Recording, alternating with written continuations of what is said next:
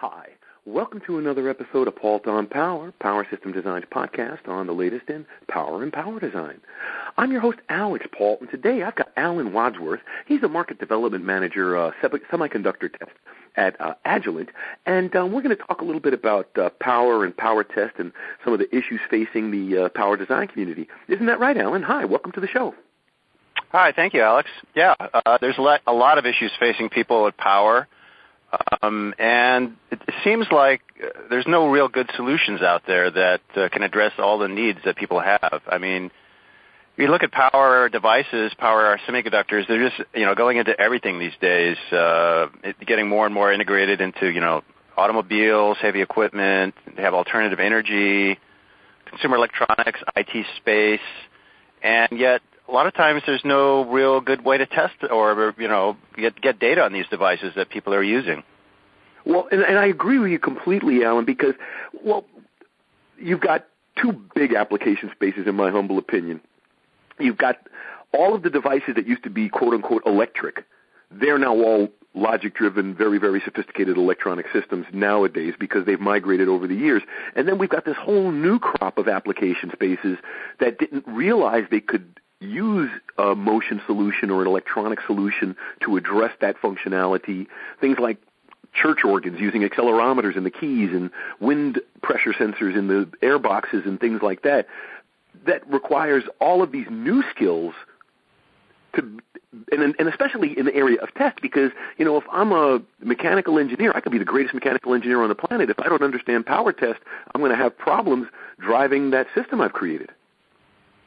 No, that's completely true. And uh, there also in the power space, what I've noticed, there seems to be a lot of uncertainty a lot of times about how good the datasheet specs really are, or if you actually look at the data sheets and a lot of these components, they don't really uh, necessarily give you all the information you need. Sometimes they only give you, you know, quote unquote typical parameters, or they don't give you the parameters across temperature that you need. Um, they may not give you the data at the frequency you want to operate at. So really, if you're uh, somebody trying to design a circuit or a power circuit and you want to use a component, you have a lot of questions in your head. Uh, you know, am I really picking the right component, or is the data that I'm plugging into my models really going to work for me? Right, right. I mean, just think about something as simple as integrating LEDs. Oh man, I'm putting a constant current device into my system, and I used to have to only worry about my voltages, and is that really going to impact me? How's that going to impact my power design? There you could probably give me a lot of examples about that. I mean, how many where where do you see some of the the, the trends and uh, you know in the device market, power devices? Well, I mean, power devices, like I say, they're just being used everywhere. Um, you know, you you have people making, for example, uh, medical equipment.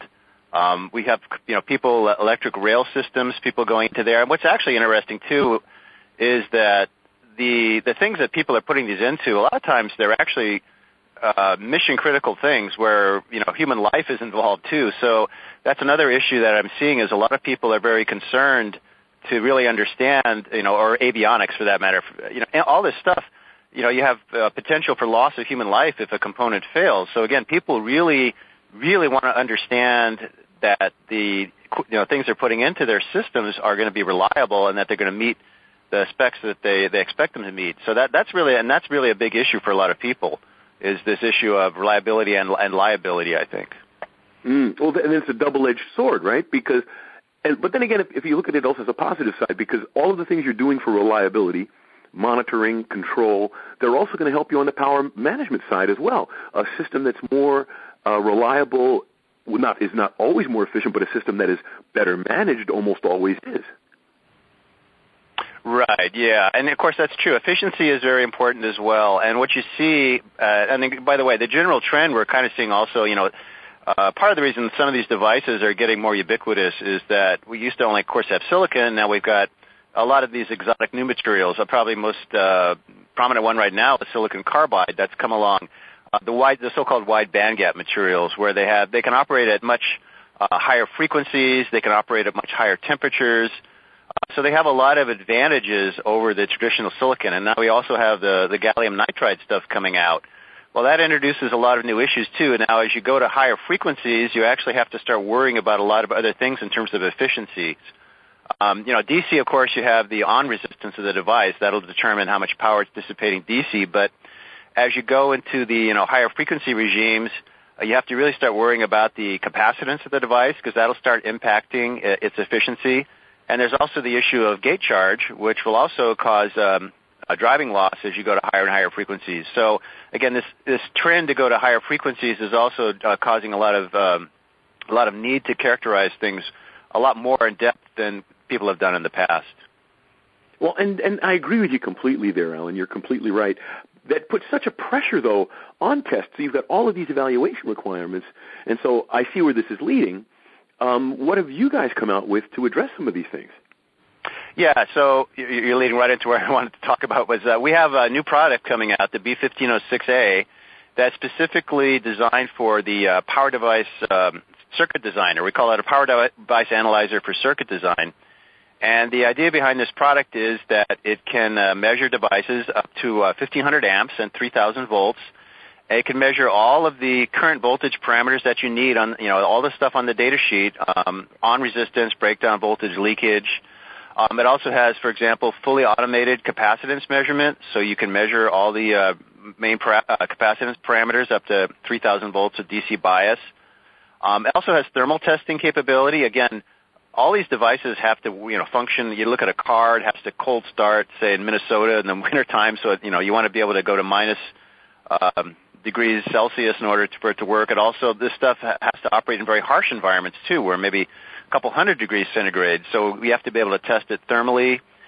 Um, and you know other parameters, things like gate charge and uh, being able to calculate conduction loss and driving loss. These are all important. So having a single solution and by the way, there really is no single solution out right out there right now that can do everything, and nothing that can do it very easily. So what we're trying to do with this product also is make the user interface very simplified, so that anybody who doesn't do it, as you mentioned, mechanical engineers, things like that, they may not really understand how to test a power device.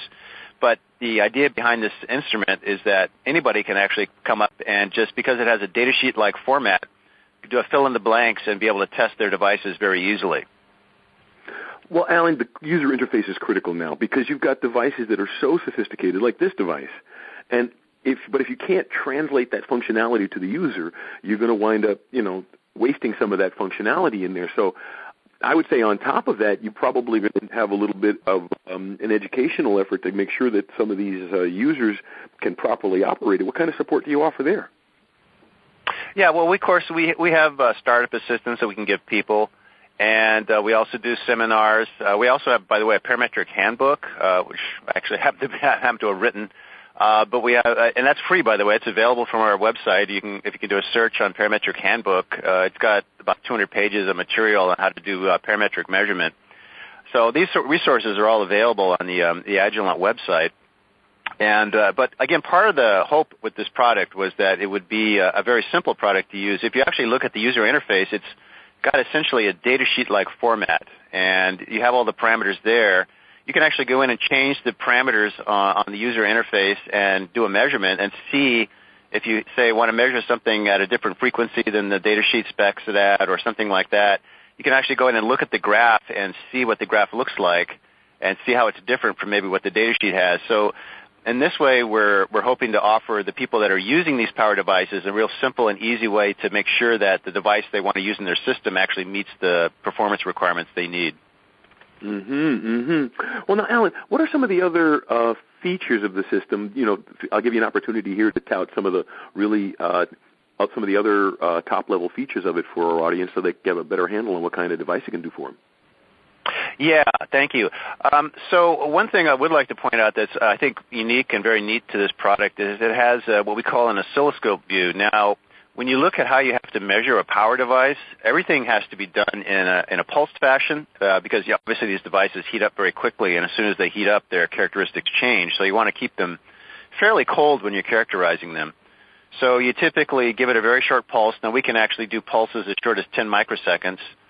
Uh, you want to pulse the device, make some measurements during the pulse, and then let it, you know, cool off. Uh, but the question you always have is, do all my waveforms, do all the voltages and currents I want to measure, have they actually reached their peak value during the pulse? Uh, so we actually have the ability, you can actually go in at any point along a measurement curve, you can pick a point and go in and then see uh, what we call the oscilloscope view. The instrument has a built-in ability to go in and, show you the waveforms so you can actually look and visually verify that your waveforms are, correct when you're actually making the measurement. I think that's a really cool feature actually of the product. well, I agree. Well, you know, and, and but then that goes back to making it easy, making it intuitive, making it a tool and not just another device that they have to memorize an arcane set of instructions to operate.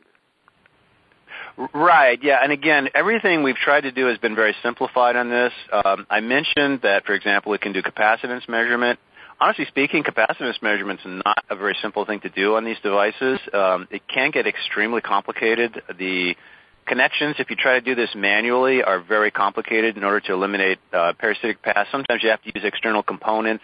So what we've actually done with the capacitance, we have like a little matrix that actually um, automatically switches in all the right connections. So all you have to do for any three-terminal device is put it into the um, the component, the socket, and basically tell it what you want to measure, and it'll make that measurement. So all of the standard capacitance measurements, the CISS, COSS, CRSS, can be done automatically up to 3,000 volts of DC bias. And again, I don't know of anybody else out there that can make that claim. I, I think that's kind of an industry first, as far as I know. Um, well, you know, it, oh, go ahead.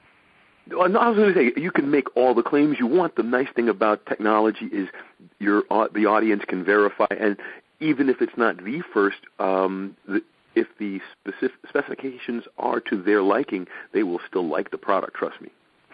Right. yeah, yeah. And the other issue also is gate charge. Uh, we actually have a very um, innovative way to measure gate charge. It's very simple. You just uh, put a gate charge adapter uh, into our socket, and you can plug the device in. Now, gate charge is a you know big issue right now. A lot of uh, people are writing papers on that. Really, if you look at the circuits uh, that people develop to do gate charge measurements, they're actually quite complicated.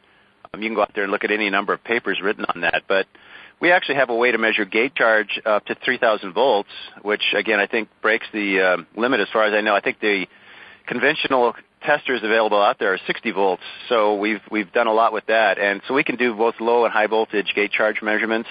And for the uh, IGBT module market, this is going to be, I think, really innovative. And again, gate charge is very important when you start getting into this, uh, you know, sw- switching loss, conduction loss area, because uh, it seems to be the dominant factor. Agreed, agreed, Alan. So, um, what I always like to do, Alan, is um, give my guests the opportunity to have the last word, which people who know me know um, that's a very rare thing in, in real life. So I always give my interviewees, my guests, the chance to have the last say here. So, what would you like to leave our audience with? What kind of tips or insights or views on the marketplace, or even something about the product itself that you wanted to leave us with before uh, we closed out the episode?